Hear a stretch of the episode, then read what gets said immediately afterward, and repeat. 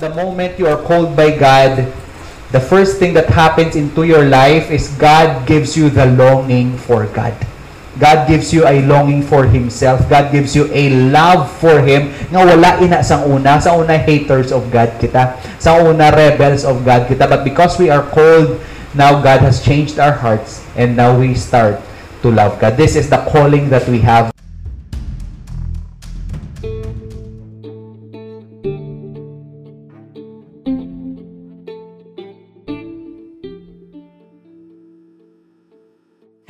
Beloved. Today we will be listening to Sovereign Grace Ecclesia's series on Ephesians, All Things in Christ. I highly encourage you to really take note of everything we will be studying here so it will be clearer and more meaningful for us when we get to certain points as we navigate through the pages and lines of what most theologians would call as the most elegant of all Paul's writings. So sit back, Get your Bibles ready and open your heads and your hearts to receive by faith the authoritative and sufficient Word of God. Again, this is Ephesians, all things in Christ. Solus Christus. There are three what's that we will learn here on this verse. We will know God. Kag paano ito pagibatunan ng Ginoo? There are three what's that we will learn. I pray that the eyes of your heart be enlightened so that you will know first what? What is the hope of his calling? Second what? What are the riches of the glory of his inheritance in the saints? And the third what? What is the surpassing greatness of his power toward us? Kung may tatlo ka what, after sang who, may what kita. Ang who si God, then may what. So, gahambal ang mga tao nga kung magtuon ikaw kuno sang Bible, hindi ka na kuno kailangan magtuon theology. Because when you study theology, it's just uh, ka do ka puro what lang kuno, puro lang kuno mga proposition, statements, mga amo ni si God, amo ni si God dapat hula, dapat may relationship ikaw sa Ginoo. But I don't think that one will have a relationship with someone without knowing about that someone. It is imperative na upod sila duwa, hindi sila hindi sila sipak, hindi sila separate.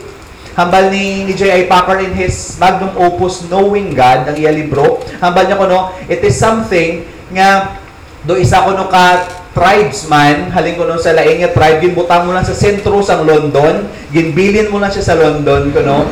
So yung babayaan mo lang siya, wala ka, hindi pa siya kabalo mag-English, hindi pa siya kabalo maghambal, how can that person survive?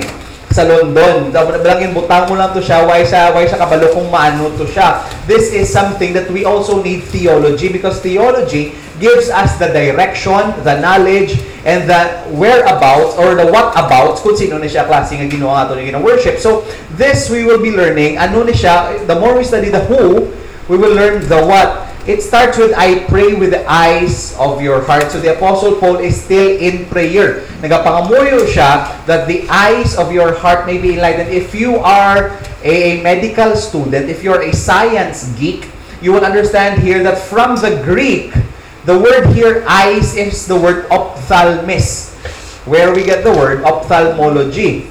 No, ophthalmis means na eyes giniya. Ang eyes giniya, may kang word nga heart is the word cardia sa Greek. So kung tunan sa nimo, where we get the word cardiology or, or cardio myopic. Hindi mo lang pa sa, sa term ito sa sawa.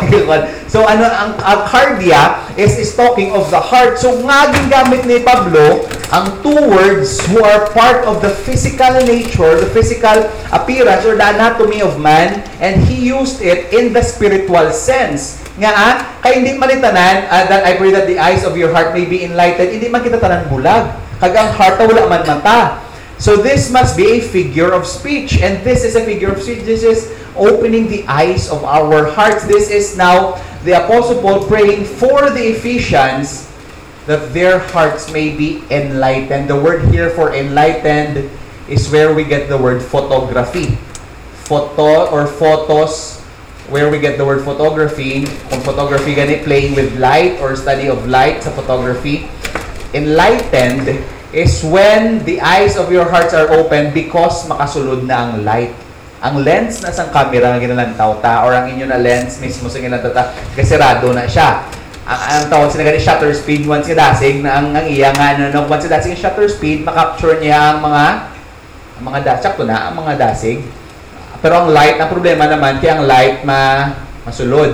Masulod dasig man ang, ang light. So, ang ang point na di sa dire, ang eyes na sang heart naton kuno nga makasulod ang light halin sa pulong sang Ginoo. Ginagamit niya nga ni pangamuyo ni Pablo nga ang eyes sa inyong heart. But this is not talking of salvation because the apostle Paul was already talking to those people who are saved.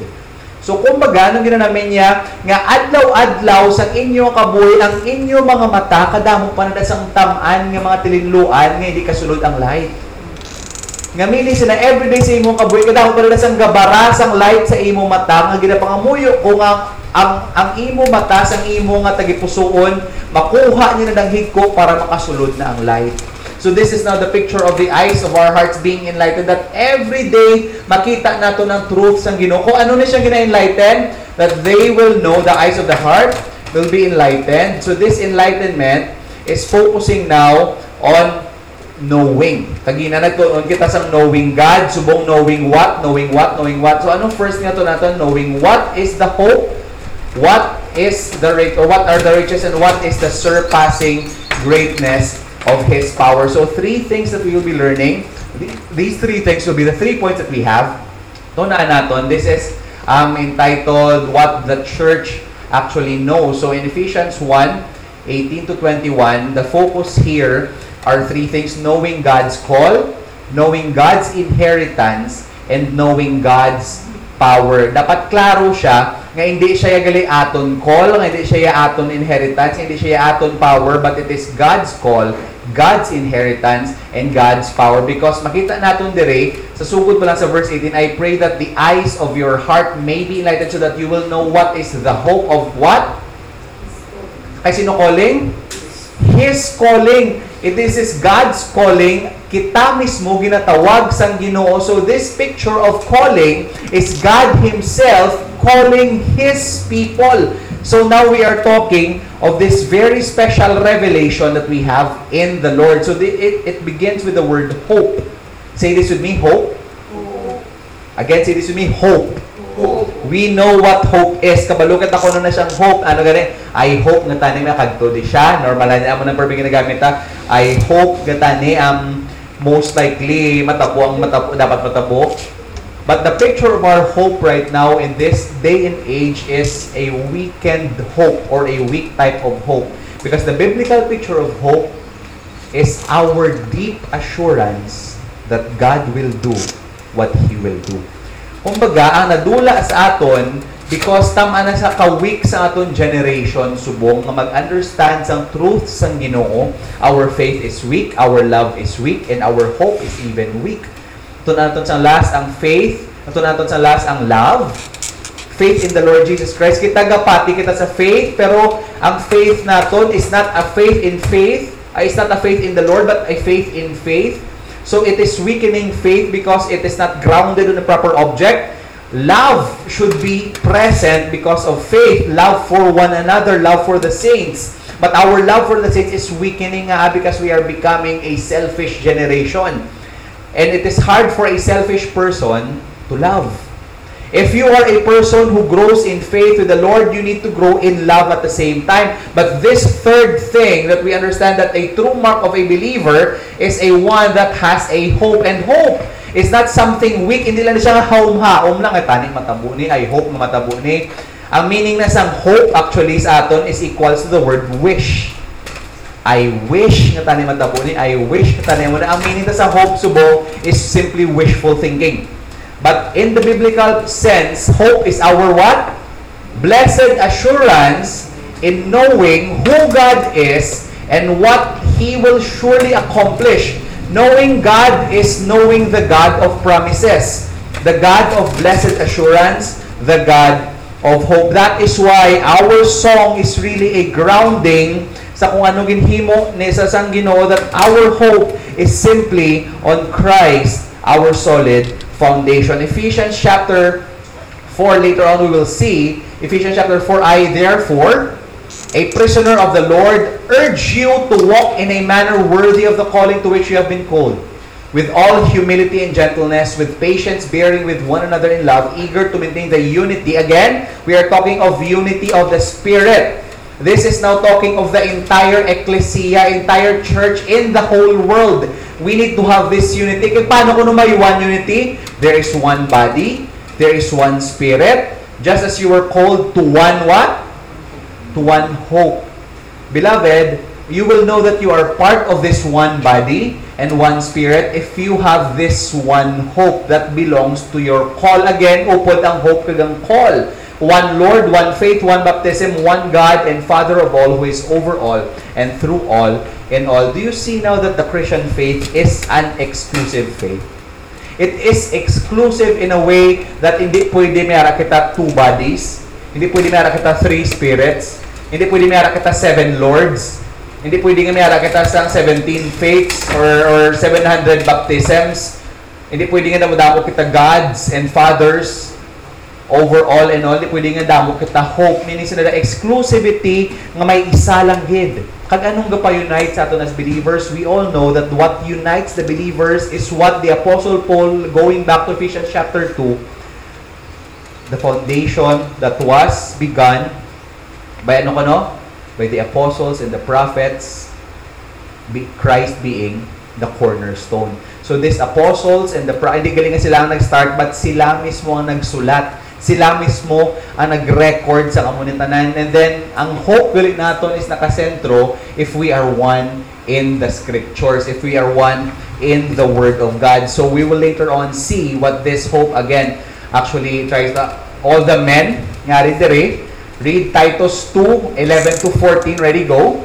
For the grace of God has appeared, bringing salvation for all people, training us to renounce ungodliness and worldly passions, and to live self-controlled, upright, and godly lives in the present age, waiting for our blessed hope, the appearing of the glory of our great God and Savior, Jesus Christ, who gave himself for us to redeem us from all lawlessness and to purify for himself a people for his own possession, who are zealous for good works. Again, this is when you are, when the grace of God came, He brought salvation, He trained um, as matunatan ni later nga nagamit ni siya all people. No, is God to, telling here nga salvation is for everyone or is this talking of all people groups? Matunatan na siya later on pagtuon naton sa sa book of Titus but but pa pakagat lang actually ang all people ni is not all people because all people will not be saved. Ang all people ni means na that from every people groups God will take a remnant nga i-save niya. Later on, we will uh, try to see that. Kag tungod na salbar na sila, this grace is training us to what? Renounce, ano kano? Ungodliness and worldly passions and live self, self-controlled lives, upright and godly lives in the present age. Meaning sila da, subong nga chimpo, ang word di ba lang ang present age, is the very same word nga ginagamit siya, nga this is now the prince of the power of the air, the, the one who is at work in the spirit of the age, ang ginagamit na ni Apostle Paul sa book of Ephesians, meaning sila, kung ano ang uso subong, kung ano mismo ang ginapanginmatchan sa tanan, hindi na mo dapat ang ginapanginmatchan ta.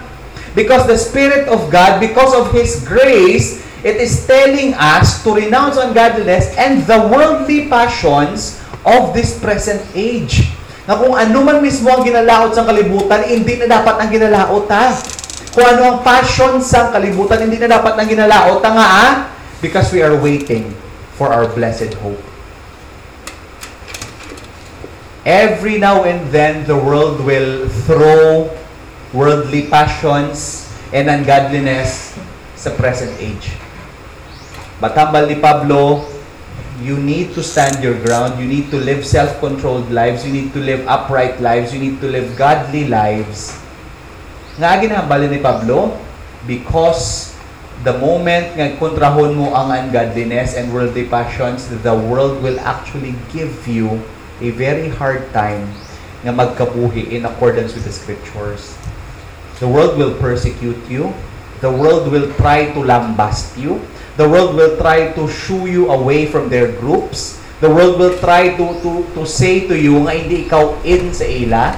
But hambal hambal ni Pablo, live a self-controlled life, upright and godly life. Depende na, baski ano ginahimo nila, hindi mo na pagsundon, live something that is different from the world. Ano ko nga ah, Because you have a blessed hope. Because we are waiting for our blessed hope. And this blessed hope is the appearing of the glory of our great God and Savior, Jesus Christ. You know what? The beauty of this verse 13 of Titus chapter 2 is that the word here for God and the word here for Savior is connected by the word end. Ang end na day is the word, Greek word for kai, meaning sa nada ang God kag ang Savior is one unit. So sa diri pa lang makita sa book of Titus that Jesus Christ is God and Jesus Christ is is Savior. Hindi siya nga lain-lain, sila nga pareho sang ginagamit sa iban nga mga sekta subong nga hindi kuno ya God si Jesus kay si God ni kuno ya God the Father and Savior Jesus Christ. So lainay na sila. But the word here for and is connecting both that it is saying of one amo gani our great God and Savior. Meaning sila singular sila duwa one unit and what did Jesus Christ did what did Jesus Christ do I mean ang as God and Savior he gave himself for us to redeem us from all lawlessness. And in this present age, anong ginahimo niya?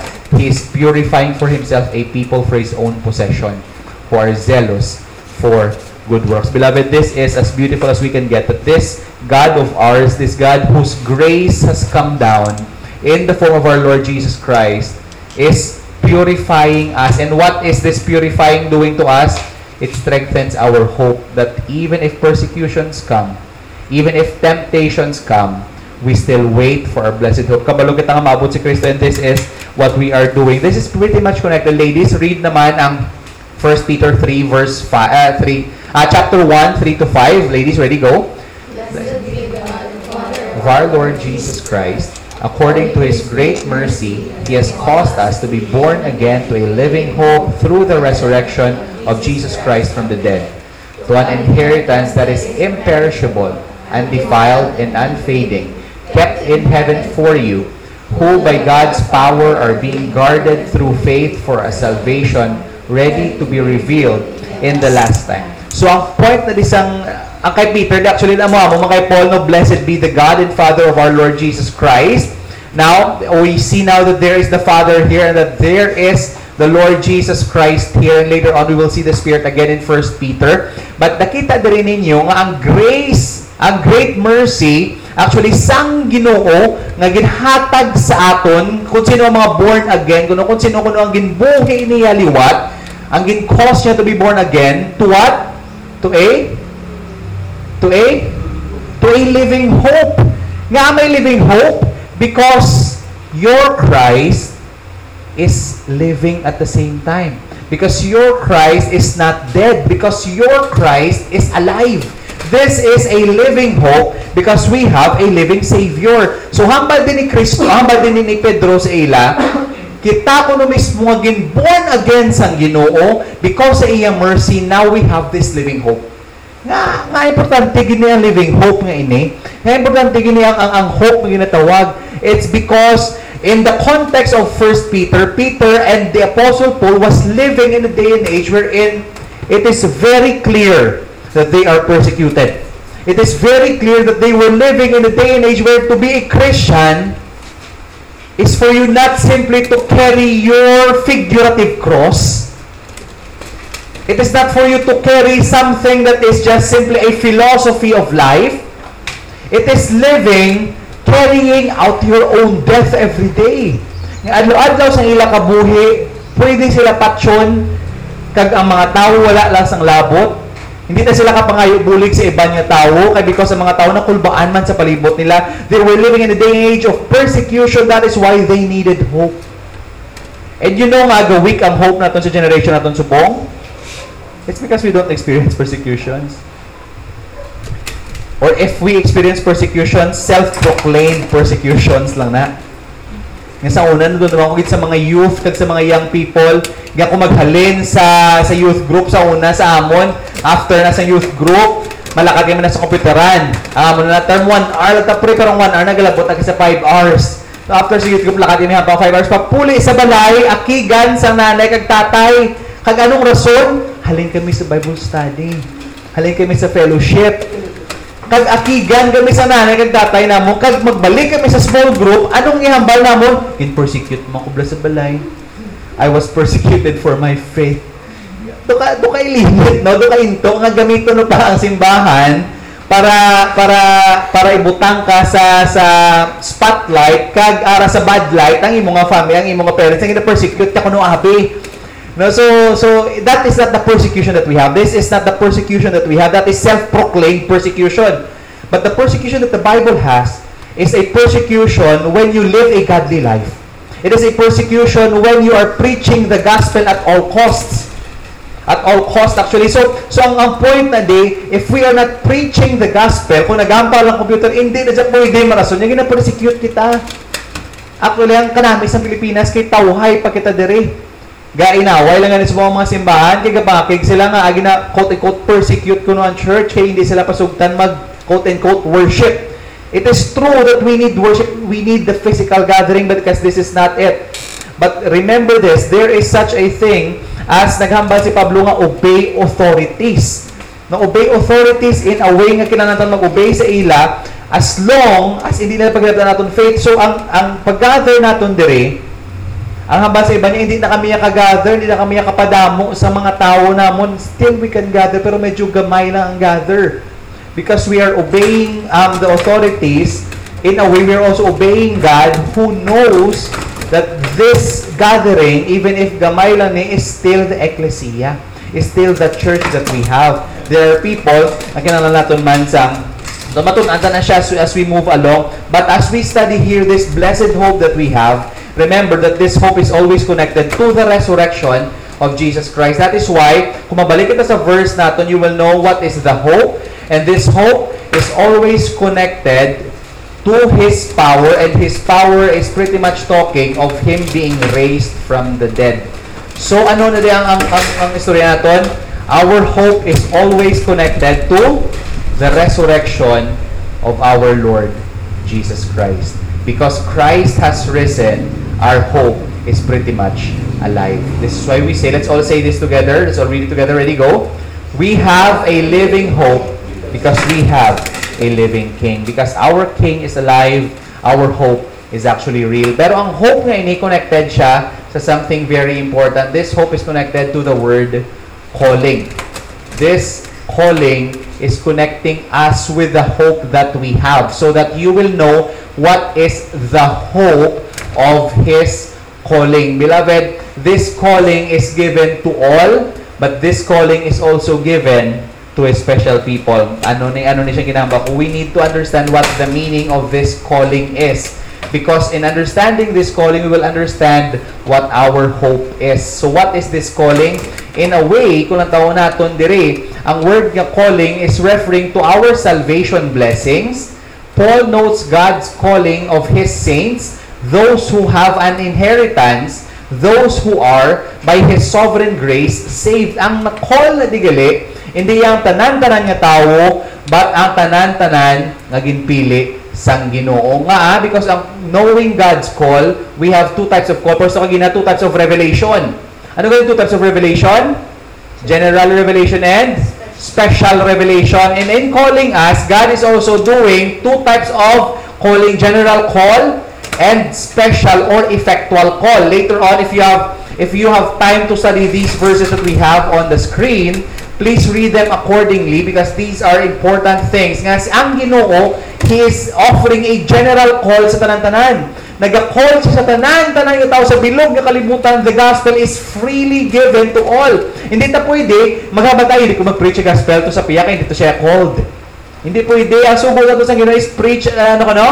Preach the gospel to all nations to all people. Meaning sila that, that is what we know and what we call the general call. Everyone should hear the gospel.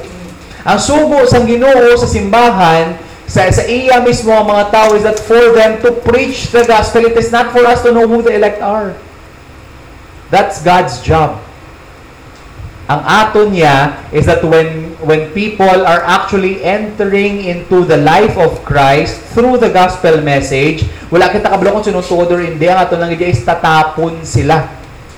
Kaya kung iya na, ato na sila sa labton, kay iya matas ang ginoo. Pero kung hindi na sila iya, okay lang. At least magwa na sila. Balsa sa First John, they were not actually with, they went away from us because they were not of us. If they were if they were of us, they would not have ano kono gone out of us. So kung ang tawon naton, ang mabalaan ta ang call sa Ginoo, this is the general call sa tanan-tanan ini ginahatag.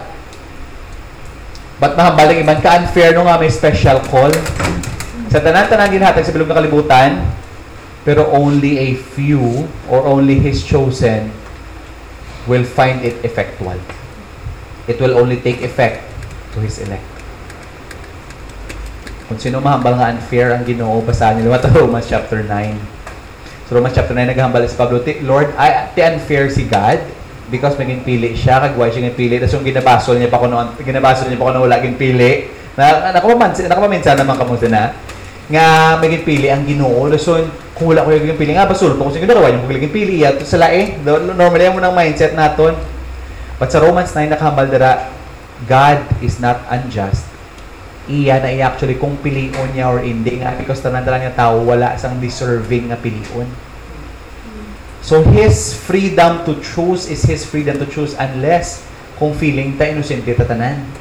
If inosente kita tanan, unfair si God eh. Kay may waygin pili kag may aras ang pinili. Pero actually sa totoo lang, sang sang si Spurgeon gin pamangkot na siya sang isa ka babae ko no. Nga ako no sa, sa Romans chapter 9 gin pamangkot siya nga nga ah, hindi ikubla kay chindi nga ah, si si God. Ya hate kasi Esau. Amo na yung pamangkot kay di ba ang verse na da and God hated Esau and loved Jacob. Hambal sa babae siya. Nga hindi ko kay chindi ka mo mga Calvinist ka mo nga kasagi ka mo hambal nga si Esau kuno. Ginpilay nga gin hate siya sang Ginoo. Ano hambal ni Spurgeon siya? Hambal niya may chindihan ta ka lady. Pero sa totoo lang hindi ko niya may chindihan kung paano nga agin palangga sang Ginoo si Jacob nga sa totoo lang parehas naman tani si Esau kag si Jacob parehas naman sila tani wala sa aton sa may bragging rights nga dapat piliong ko sang Ginoo But if makagto sa chimpo nga may ara kita sang own self-righteousness that we think that God needs to choose us, then mahambag kita sa Ginoo unfair. But we'll only see the God of grace nga kung makita naton nga palariyos kita tanan makasasala nga wala kita sang right sa langit. Kag kung sino may gipili lang ng Ginoo, ano lang hambal ta, Lord, bugay mo lang gini Lord. Lord, you are simply free to do this because you are authority. Ang, ang problema, nga ang mga tao actually, nagadamo na question kag ginasuyaan ng freedom sa Ginoo to choose. It's because nagadula ng authority sa Ginoo sa ila, sa aton tanan. Makita ta na siya actually, ang mga tao hindi nakabalo magkita sa authority sa ila parents. Ang mga tao wala na sa authority sa government. Ang mga tao wala na authority sa mga teachers. Notice yun na mga reklamo sa mga teachers kasi nga wala na sila ginarespeto, ginatulugan sila kuno sa mga sa mga nila, "Ti, normal man lang ako, ako matulugan mo ko siguro. But ang isa da ka nadula actually is ang authority figure. Tungod wala na sa aton pulos ang authority. Kaya ang authority mismo, do joke-joke man lang sa aton, nga do markada taman lang gihapon. So authority, amo na gani nga mas pilion sa tao nga God is a friend rather than God is a holy and righteous judge. So this we can see nga ang authority nga katula kaalam gid sang enemy nga ginadula niyang authority. That is why when we look to God we don't see God as someone who is in authority. We see God as someone who sees us as deserving. Lord abi ko love ka. In the book of D.A. Carson sa iyang um, difficult doctrine of love nga may ang iya intro na da kami ara siya may na-meet nga theologian actually nga nga sa, sa Africa. And pag istorya nila sa theologian ngayon na ginhagad sa tuloy upod kito sa akon. He is uh, he is actually sleeping kuno with with women. Tiyan mo kabi ko may wife ka. Tiyan ba niya ti okay lang na sa wife ko. Hindi lang ko yung magpabalo damo na habali bala sa sa kay D.A. Carson. Tiyan mo ko ah, tika basa ka man Bible ga theologian ka man. So alaman siya teacher siya sa sa university. Kaga every Monday, Tuesday, Wednesday, ga kuha siya sa prostitute nga upo niya tulog. Hindi to actually si si Robbie, pero gawa gawa po siya tulog dito. Ano nga ba siya nga anong ginahimo mo? Ti ang ang mangkot niya, ti babala ni sa asawa mo. Ti ang niya ti okay lang na iya sa ilaya. Sa kay sa ila kuno culture, ang lalaki mas mayo kung damo damo sang babae. Ti ang ti what if bigin mangkot siya ni Carson? What if biyang imong asawa? What if imong asawa ibang niya lalaki? Ti man patchong ko sa eh patyo ko sa nga kasi ila culture ko ng babae wala bilin uh, why bilay wala ko nang ang point nga dapat yes ako nang siya ha, nagtingala si Carson, ang iyang mamangkot, "Ti, what if be? Hindi iyang asawa mo, ba't ginoo ang tubang mo? Pag atubang mo sa ginoo, you think i-forgive niya ka? Ara na yan sa culture niyo. Ano nga, ang hambal, sang, ang hambal mismo sang sa tao to as a theologian, hambal niya, it's okay. God is love. Because God is love, He is devoted to forgiving me.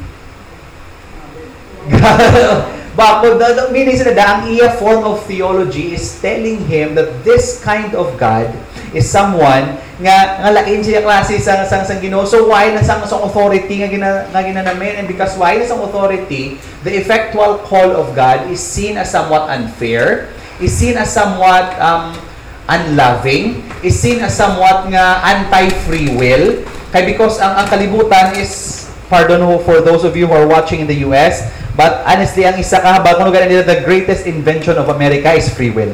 Ang bago nila, nga dapat free kaya gusto naman gin maging free. But, uh, but to the point that the picture now of God's call should be in accordance to our freedom, taliwas gid sa scriptures. Nga mo na ganing ang mga American missionaries diri nga ginadala nila ang Bible. Sa totoo lang, they are reading the scriptures through the lens of American freedom. Nga mo na nagdalagit sila sa free will. Nga ang ginatawag, tuod di man ang free will, pero ang ilang ang pag-explain sa free will is that it is your free will that saves you. And it is not biblical. Uh, that is why ang general call and special call should be understood nga ang tanan-tanan nga ini call siya sang Ginoo. Mo gani nga God's calling hindi iya aton calling hindi kita nagtawag. So dapat klaro siya ini sa aton. So ma-end ka sa first uh, first point ma-end kita sa Romans 8 to 30 let's all read it together. Ready go? And we know that God causes all things to work together for good to those who love God to those who are called according to his purpose For those whom he foreknew, he also predestined to become conformed to the image of his Son, so that he would be the firstborn among many brethren. And these whom he predestined, he also called. And these whom he called, he also justified. And those whom he justified, he glorified. So nakita ninyo dire nga pag predestined sa Ginoo sa una sa aton before time began, sang ari na kita sa nabata kita dire, there is there there will come a time that you will be called by God. And it it comes as a lightning bolt, as a lightning strike. Nga ba ko lightning strike? Ang permi ko gining picture sang call sa Ginoo is, is just like a lightning bolt. In the story of Martin Luther, kabalo ka mo sa istorya na nga he was on his way to become a an Augustinian monk kag he was he is devoting uh, to become a lawyer sa una. Kay pigado sila, gusto niya lang gid mo lawyer, gusto niya lang gid mag mag uh, magtaka man ng antas ang ilang kabuhi. And then lo and behold, nga sang one time nga pakadto na siya manog enroll na siya sa iya klase. And then manog enroll siya klase, malakat to siya kay medyo layo-layo iya kadtuan, kapigado sila galakat-lakat lang siya. Gulpi lang nagkilat sa kilid niya, ang kahoy ni Labian niya, nakilatan siya, mismo sa iya kulba, there was a thunderstorm, nakilatan ang kilid niya, and sa, sa kilat niya, na, grabe ang pangamuyo ni Luther, Lord, save me, kaya niya, mapatay na siya, kaya ikaw makilatan sa kilid mo, di ka man makipot. Daw na pagka pagsunog to sang sang kalayo, nakibot gid siya, grabe ang kuba-kuba sa niya, nga siya, Lord, hindi na ako mag-lawyer. I will become a monk. Sa dito pa lang, kahit i- um, um, grabe gid ang ka-strong sang grip sang sang Roman Catholicism sa ilang time. He became a monk in the order of Augustinian uh, Augustinian order. It is also God's sovereignty. Nga ah, because Augustine was the champion of God's sovereignty. Si Augustine was, I, I call Augustine as the grandfather of Reformation. Ara na siya sa 5th century AD. Why pa na iyang iba niya, naka, why pa kan kanday Calvin, kanday Luther. Ara na niya si, si Augustine. Kung kung may ara kamusang namin ato natun inyo si Augustine nang iya nga nga nga libro nga confessions is very is very important sa first line niya pa lang God has made us for himself and ano na ba niya? And my soul is restless until it finds its rest in thee. Sa dira pa lang nga, nga words actually grabe naka powerful nga dira niya nakita nga hindi iya free will ang makasalbar sa akon. Although Augustine was the one who coined the term free will but he uh, free will nga gikuha niya sa scriptures. Pero hambal niya free will is only connected kung anong nature ta bilang tao. And nature ta bilang tao is that we are dead in sin meaning ang free will ta is also dead unless God sovereignly acts in grace sa aton. Kag dito nagsulod si Luther ng order. Sa tanan-tanan yung mga santo nga pwede nasudlan, nasudlan niya pa to si Augustine. Amo na natunan niya day in and day out. Sige-sige siya tuon sa scriptures and then later on ginpukaw kag gin, ang gin-open ang eyes niya sang Ginoo. And then he saw the beauty of God's sovereign grace that God whom he has predestined, he will also call. And this calling is in accordance to his purpose. Ang purpose mismo sang Ginoo.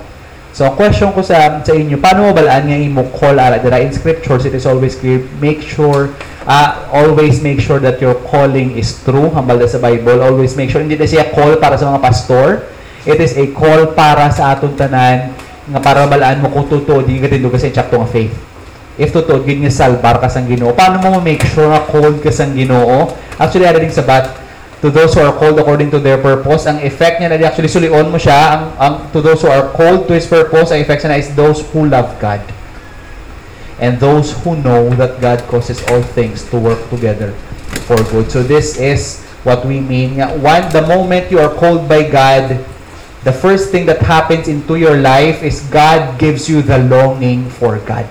God gives you a longing for Himself. God gives you a love for Him nga wala ina sang una. Sa una, haters of God kita. Sa una, rebels of God kita. But because we are called, now God has changed our hearts and now we start to love God. This is the calling that we have. Next, uh, the next point that we have, sorry, ang hope na digali, sorry ah, nag nag-jump ako, this calling is the very source of our hope. Tungod gintawag kita sang Ginoo out of the impossibility that we have, we are now called and because of this calling, we are we have hope. And hope is always dependent upon the calling that you have.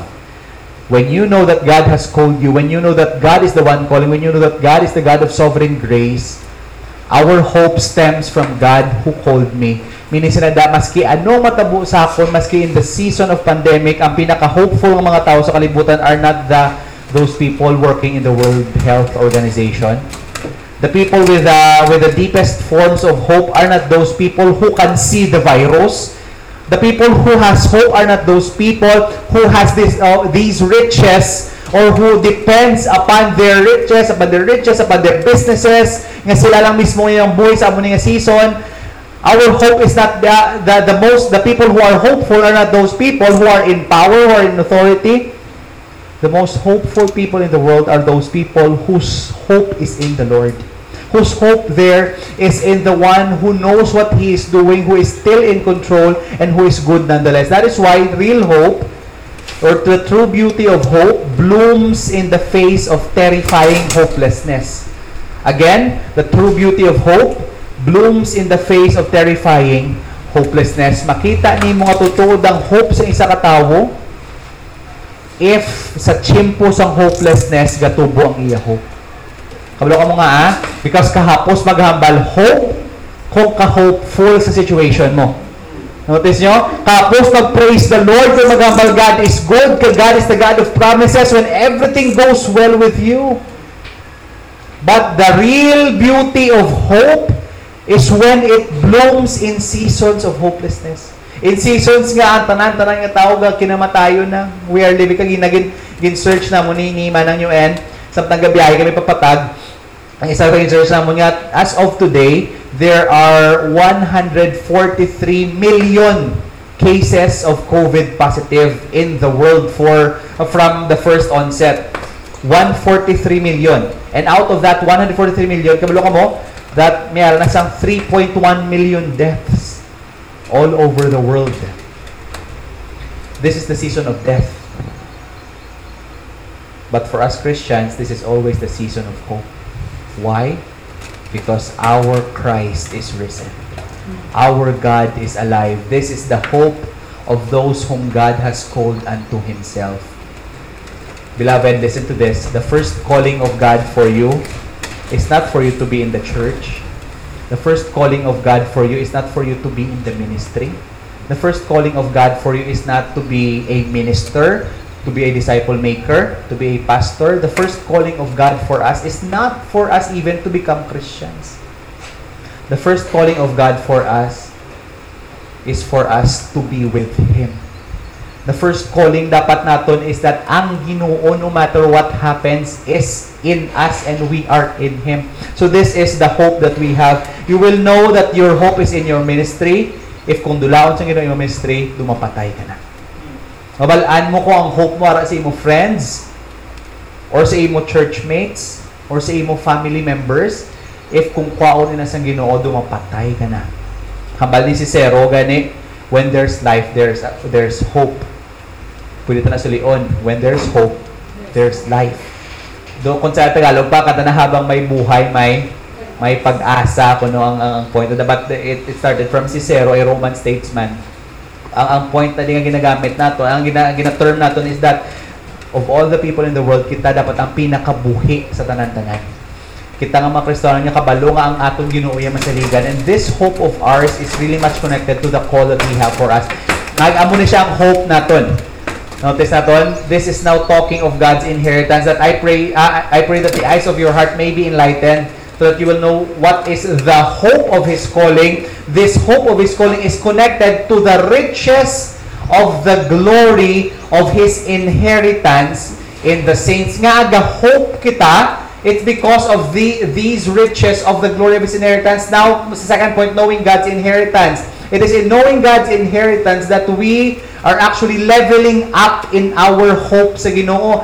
Referring to our salvation blessings, Paul notes God's calling to His saints. At ang bata ni Galikagina. So, ang point na day, ang, ang, ang riches of the glory of His inheritance. So, listen, listen to this. The phrasing here, ang ginagamit naton, Notice ninyo, nga may hope kita sa Ginoo if makabalo kita nga may inheritance kita sa Ginoo, di ba?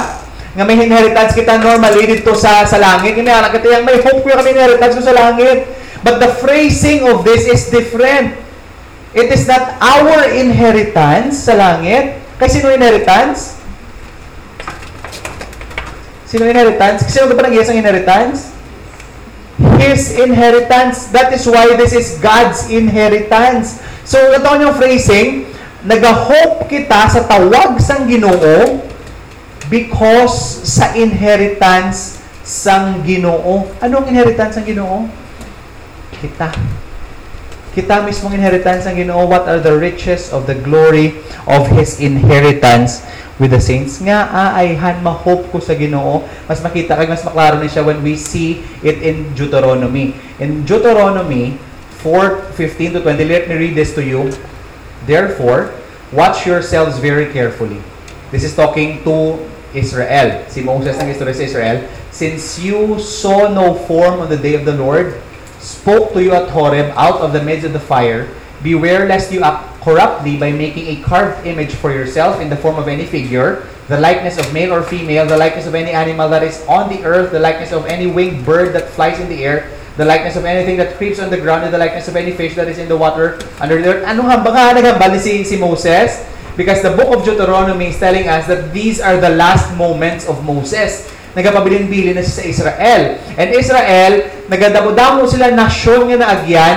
Ang common dira nga, nga sala sa mga nasyon is idolatry.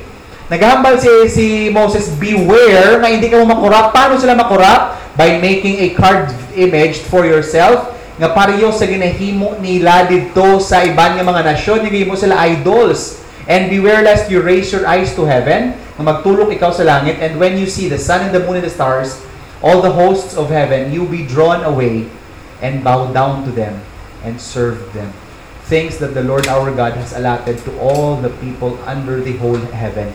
Manya beware ko nga hindi ikaw magtulok sa langit or something good sa ginimo sa Ginoo kag amo nang dayawon nimo amo nang nakatabo sa aton nga mas ginadayaw ta ang blessing sa Ginoo kaysa sa Ginoo mismo. Hambal niya things that the Lord God has allotted ang mga blessings niya to all the people under the whole heaven. Ano ano ginanamin dire ginahatag niya sa Egyptians? Yes ang ari mga blessings ngayon, ang stars, ang sun, ang moon, these are what we call common grace.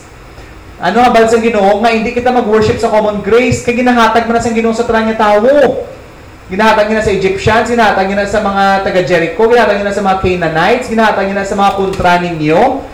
May sun, moon, and stars man sila, hindi ka mo mag-worship sa kung ano man ang ginahatag sa Ginoo sa ila. But, ano sa verse 20? But the Lord has taken you and brought you out of the iron furnace, out of Egypt, to be a people of His own inheritance, as you are this day. Sinong inheritance ng Ginoo? Ang iyataw. Ang Israel. Kay diri natin makita that this is the hope that we have. The hope that we have is knowing that you are the inheritance of God. Nga, ah, kanami gid sini, ang inheritance is something that you look forward to nga magkadto sa imo once may araw na sang kamatayon. Kung may mapatay, makuha mo imo inheritance. On our case, kung mapatay kita, waon kita sa Ginoo as inheritance. And the term inheritance is always something that you long for. The picture of God longing for us, the inheritance of Him, this is the picture of God. He longs for His people. He longs for you and me, and He is so devoted in upholding His name by wanting and devoting Himself to His inheritance. Ang ginanamit sa day nga may ara kita sa pag-asa or kahilwayan or pagtuo or paglaom mismo sa Ginoo, we have hope in the Lord because God longs for you and me. God longs hindi na siya selfish actually. Nga ginanamit kay una una gawin sa kuno nga ka selfish do ka do ka self-seeking. But kung ibutan mo siya sa light of scriptures you will see that the beauty of this is that God loves His people. Palangga-palangga sa sang Ginoo nga. Ikaw gando patay ka na sa idok mo? Do patay ka na nga nga do do mabuang-buang ka no ay not so. Ay sorry sorry. Ay do patay ka na gito do sa tibogs no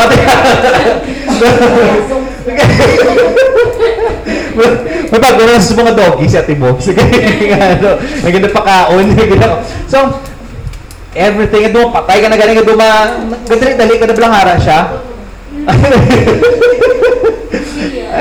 Hindi ko magambal sang mic. Well, ang point dali is that kung ano kahidlaw sang Ginoo sa ala sa ido hindi man ta ido.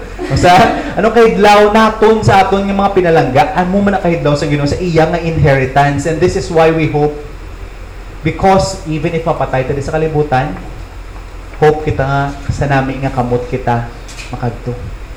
Masalon kita mismo sa kamot sang Ginoo who is inheriting us. And this is the beauty of our hope. This is the beauty of why we do what we do in second and first Peter chapter 2. But you are a chosen race, a royal priesthood, a holy nation, a people for his own possession, that you may proclaim his excellencies of him who what? Who called you again. This is now special calling out of the darkness into his marvelous light. This is not for everybody. This is not for everyone in the world. This is only for his people. Once you were not a people, but you but now you are God's people. Once you had not received mercy, but now you have received mercy. Sa totoo lang, the more notice ko nga the more ako mag magtuon sang reformed faith, may mga times in case ang uh, why ko na ginatunan ng love sang Ginoo. It's because nga abi ko ka corny na ina. Because may ara gid man bisan tendency nga ang modern kag postmodern churches to really cheapen love, especially the love of God. But when you look at the Bible, the love of God is not cheap. The love of God is so great and so vast and kita dapat ng mga tawong gatuon sa pulong niya should be so excited with this kind of love. With this love of God nga do, do malulumos ikaw sang sang paminsar nga muni kag nga hatag ini sang Ginoo sa aton nga hindi man tatakos tagaan. There is a book by John Owen. If ever you you have time, please buy it. Please read it. Ang title Communion with God. And this this book is very is very good. Meron ako na isa ka copy. Pwede ko na ipola polang ka na na kay Ate Bogs kay may kay ma-read siya kuno sang Puritans. Pero ang ang point ang ang, ang point na day is that we need to to know and we need to learn that in communion with God, when you talk of the love of God, please don't be awkward. Please, we, we need not to find it awkward when we talk of the love of God. Because now we do not cheapen this love. The more we see theology, the more we see how high God is, the more we we are so afraid to make that love so cheap. Kung amo nakataas ang pananaw mo sa Ginoo, mahuya ka nga i-cheapen mong love niya. So that is why we study the scriptures, we study theology, not because to make our heads be- become bigger, but for us to grasp the beauty of the love of God and so that we can worship God. Kanabi, actually, isang ginoo kanami nga naghambal ni a people of His own possession, for His own possession, that, ano ko no, that you may proclaim the excellencies of Him who called you out of the darkness. This proclamation is actually us sharing to the world who Jesus Christ is. Beloved, hindi na ako kailangan magpilit sa inyo na mag-disciple. Hindi na ako kailangan magpilit sa inyo nga dapat ya gwa ka mo tuya kag i-share nyo gid proclaim nyo gid excellencies of him. Ay, hindi ko kailangan mapilit sa inyo. Ang ang job naton is we need to so see who God is. We need to see who God is in His beauty. And we need to see the love that He has for us. Kag the more mo na i-grasp ang love nga hindi mo gid mauntatan, hindi mo gid mapunggan ang kagalingan mo nga hindi mo na ma-share sa iban. Nandun si Julina, blang si Marvin, yung pagsabat ni Marvin, ah, sorry, pagsabat ni Julina kay Marvin, perting tulong buo na ni Marvin, Woo! Sinagot niya na ako! Walang pa may istorya. You can't help but sing para sa kanta ni Chris Tamlin, How great is our God. Sing with me, how great. Yeah, how, great, how great is our God. And the next line, ano ko? That because he sees God as great, the more he sees the great God, ano hambal ko no? Sing with me. It is calling for the people to sing with me because our God is great. You, you don't need to be to be taught that dapat amo ang technique, dapat amo ng himuon mo. Although may times nga ito natin na dapat grabe nga pilit sa imo, do awkward ang pilit ka mga disciple ka mag-share sa iba. No. Look to Jesus. Look at the beauty of His love. Look at the beauty that you are a chosen race, a royal priesthood, or a holy nation, a people. But, nanamiyahin ko na a possession of God. If there's one thing that namigid malantaw na makita mo si makagulingon, Bogs, a possession of God. Joshua, a possession of God. You are possessed by God. That you may proclaim the excellencies. Possessed by God, iba man yung possessed sa lain mo, no? possessed. So last but not the least, ang, ang point natin, knowing God's, ang last but not the least, God's power. We see God's calling. We have seen God's inheritance. Last but not the least, we see God's power. On verses 19 to 21, and what is the surpassing greatness of His power toward us who believe? These are in accordance with the working of the strength of His might, which He brought about in Christ when He raised Him from the dead, seated Him at the right hand in the heavenly places far above all rule, authority, and power and dominion, and every name that is named, not only in this age, but also in the one to come. Gindasi ko basa, because kis amo, amo ko ni magbasa, pagdasi ko basa doon, hindi ko mag-grasp una-una, ang ang full picture sa ginanamin na sa ginubat. Kung hinayon ni mo basa, makita ni mo ang beauty kag glory sa word na ginagamit ni Pablo. Notice niyo din what is the surpassing greatness of his of his power. So sa next slide, these are in accordance of the of the working of the strength of his might. Kung hinahinay nga sa makita mo nga, these four words are actually words of power. Ano na siya? These four words, power, working, strength, and his might are giving us very important clues. Number one, the word power is the word dunamis, where we get the word dynamite. But this is not dynamite in a way nga lupok lang gulpi. This is dynamite which is overcoming power. This is the kind of power nga maski ano ka ka-hard sa hard sa tubangan niya, nga maski ano sa aton ka makasasala, God will overcome your sin and He will make Himself supreme. God will overcome you by His grace and this power is towards us who believe. This is the power that He has. This is the surpassing greatness of He has. This is the overcoming power. Not just power, but He also used the word working. This power kuno is according to His working. Ano na siyang working? Working is the word energia. Ano na siyang word? Energy. Now, this energy is active or energetic, productive power of the Spirit of God in action. So, ang word na galing nga energia, Meaning sa nada, nga paghimo sa Ginoo sa power, He is energized, He is active, He is so productive that He will do what He wants and will not stop until He has accomplished it. Why siya of that energy? This power of the strength, this word strength, is the word kratos. Nakainom na ka muna eh. The word kratos the word for power. This is the right to rule as sovereign. Ang word galing na strength na nga namin is that nga Kung ang president doesn't mean nga, nga kusog ni siya nga power. It means nga this is the difference in power between a barangay captain and the president of the Philippines. This is the difference between the president of the Philippines and God himself. Ano ko no? This is the power nga isa na lang kahambal. Mahimo ang matabo na tanan. When he spoke the words, the world came into being. When God actually spoke, everything came into existence. Let there be light, and then there was there was night. This is the power that God has because He is sovereign. And in His sovereignty, what did God do? The, the strength of His might. Ano ang word ng might? Basahin niyo please. Iskos. this is iskos. This is inherent power or force. this is inherent power. If Kratos is the right to rule, if mas taas pa sa presidente ka kung ano balon niya matabo gina, he don't just have the word of power, he has this power that is inherent within him. Nga isa niya lang kapitik kay Thanos, isa niya lang ka-snap sa ila, dula na siya. Damo na na isa-isa ka ka makita naton diri sa Ginoo he is more powerful than the most powerful being combined. Makita diri naton nga all these things ang power ang working ang strength ang might ang hope to makita naton ang inheritance to naton kabalo ka mo nakasentro siya sa isa lang kabutang. Nakasentro siya actually sa isa lang kabutang diri sa kalibutan. And why siya nakasentro sa creation? Di siya nakasentro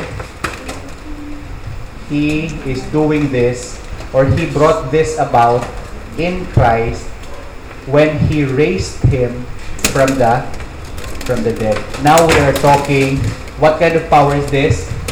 This is resurrection power. This is the power that brought the dead Christ to life.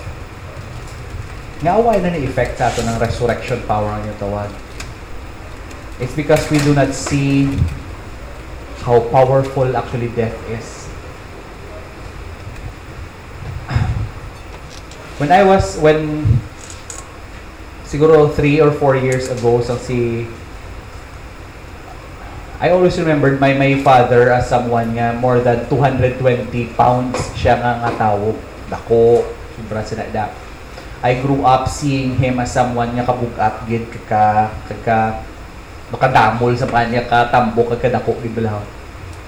During the last moments ng iyang kabuhi, I I have seen how death has slowly ate him or how death has slowly eaten him up. Literally. Nga ah, because ang first nga nadula siya, naginiwang siya nga ganiwang because of, of diabetes. And samtang nga ganiwang ganiwang siya, kinanglan niya lang ganyan kala ko lolo, ay lang actually nga dako-dako nga tawo nga kita mo sa tubangan mo do gina diapers kaya di na siya kalakat sa CR kag grabe na kiniwang siya. Few months later ginamatamat utod ang iya nga tudlo sa tiil. Kay gasakit ng kag mayara na gangrene. Amot na lipat kung ano na siya. Una-una isa ka tudlo. So pag next wakat nakagto ang tanan na utod na. Ay ka lang look ay hindi sang feeling kag sa kag ikaw pa nga galalain ka nga. Pagka next ko naman nga kagto ay na di siya sang diri nga tiil? Oh ginamat amat amat amat. And I have seen how death has actually slowly um, overcome my father. Sa last nga ang share ko naman sa inyo uh, sa last moments ang iya nga nga kabuhi. 3 hours before siya napatay um, nagdulong ko kay Nubianay pala kami to ni Manang Yuen dulong ko siya sa Mansilingan. So mapuli na ko tani sa napuli na ko tani sa San Dionisio. Nga siguro mga 10.30 ay alas ng sugit ko kung alasan ako napuli 10.30 or 11 Luway ko kabalo nga, ah, sige malakat ko sa sa um, regional hospital. Paglakat ko sa sa regional hospital, yung, nakita ko siya, yung pangita, yung pangita, pangita ko sa to sa, sa ara lang gid sa sa wag ko ba to ganing lugar nga sa wards sa sa likod sang ER wala? Sa likod sang ER pag ganyan. Sa dalawang lang sang danan. Nga may ara sa tupad niya may ara to anong kataw kag may isa to nga napatay na. And kabalo ka naman sa akon nga, hindi ko yan namian sa ospital, kag hindi ko kita, kami mga dugo-dugo sa palibot, ka, kalain nga, tapos papa, kag do, hindi ka bala, do, why na, sipot na mong kwarta, nga mag, magpaano siya, kaya more than a year man siya, or a year man siya nga gina-hospitalize, gasto, gasto, gasto, gito, every, every time, ilang taon na mo, do, buka ng dughan mo, ma makita mo siya nga aral sa dalawang sangdanan, he was a, man nga, nga nga sa una executive assistant siya sa sa mayor. Nga makita mo siya nga grabe sa kagarboso pero now he is being reduced to nothing. Nga lang siya sa dalong sa danan nga may mga karton to sa sa dalungan hindi may ka na lang gid magtulok nga maglantaw na siya.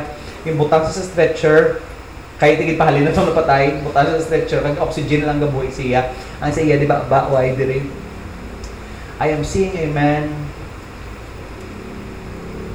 who is slowly being eaten up by death kag wala man niya may sulod sa ulo ko nga instant nga nag nga nagsulod sa ulo ko mapatay na si Papa kapilan ako mag-share sa iya sang gospel pero hindi gid siya because basta hindi gid siya kuno but seeing him sa sa chimpo nga ara siya sa pinaka-imposible nga moment sa iya nga life kabalo ko hindi siya pag hindi dapat tagili sa mano pero last ko rin nga resort nga, nga resort na sa sa amo nga time nag nagtindog ko sa sa kilid niya And ari kundi sa ang, ang, ang literally he is 50% of who he was. Duwa ka til wala na. Isa kamot diri o duwa diri na. Ano ba mapapal mo mag ang iya lang ang sa ang sa baba na lang. Ay isa diri ka kamot na isa pwede pa. And sa sa, sa, sa, dito nga time ang only lang gid nga nga nabalaan ko nga masaligan was that I know this God who can resurrect the dead. I know this God who is life.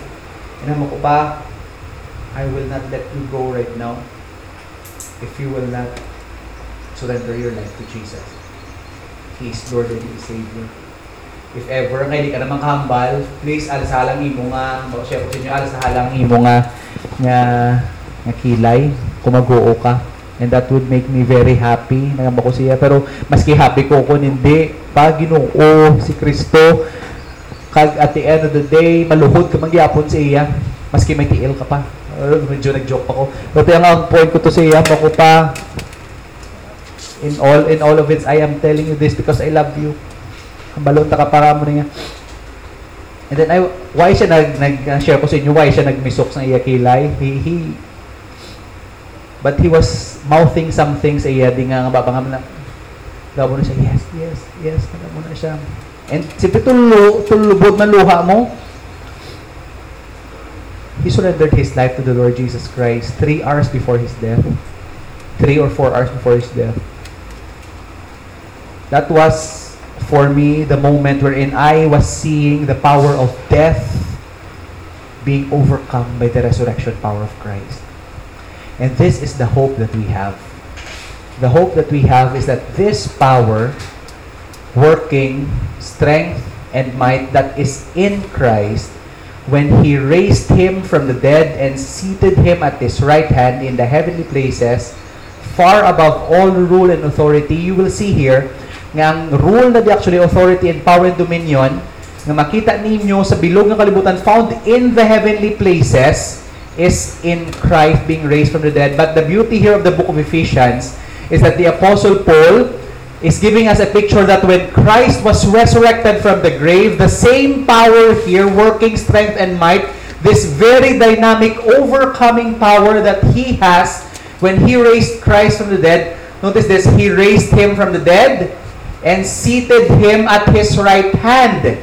So ang point that they raised Him and seated Him are two things that you and I need to understand. Amo na natabo kay Kristo. Now you will see the beauty of the book of Ephesians. Because when you move to Ephesians chapter 2, you will see that this raising of Christ and seating Him on the right hand, and you were dead in your trespasses and sins, in which you once walked following the course of the world, following the prince of the power of the air, the spirit that is at work in the sons of disobedience, among whom we all once lived in the passions of our flesh, carrying out the desires of the body and the mind, and were by nature children of wrath, like the rest of mankind. The Apostle Paul is showing us that we are dead.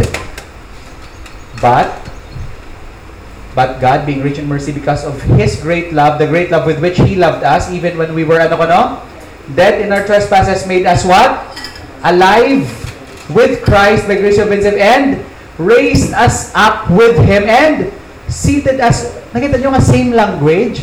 Ang gingamit niya kay Kristo, raised us up with Him, seated, uh, raised Him up, and seated Him up in His right hand in the heavenly places.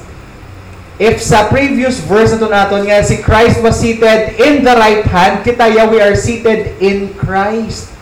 So ano na din ang ginanamin today that the power that raised Christ from the dead is the same power that raised you from your sin, from your death. Beloved, that love is not cheap. The same power that He raised, that God raised Christ from the dead, the same power that He ascended Christ back to heaven and seated Him on the right hand of God, is the very same power that we have being made alive in Christ. So don't tell me that you don't have any hope. Christians, I tell you, can be sad at times, but it is really hard to see a Christian who will kill himself because of sadness. A Christian is not without hope. A Christian is someone who embodies hope itself. This is the beauty of knowing God in His power, far above all rules and authority, and dominion and power and every name that is named. Next week, I will just continue with this and continue hasta sa punta sang sa yung verse that this same power is in the heavenly places.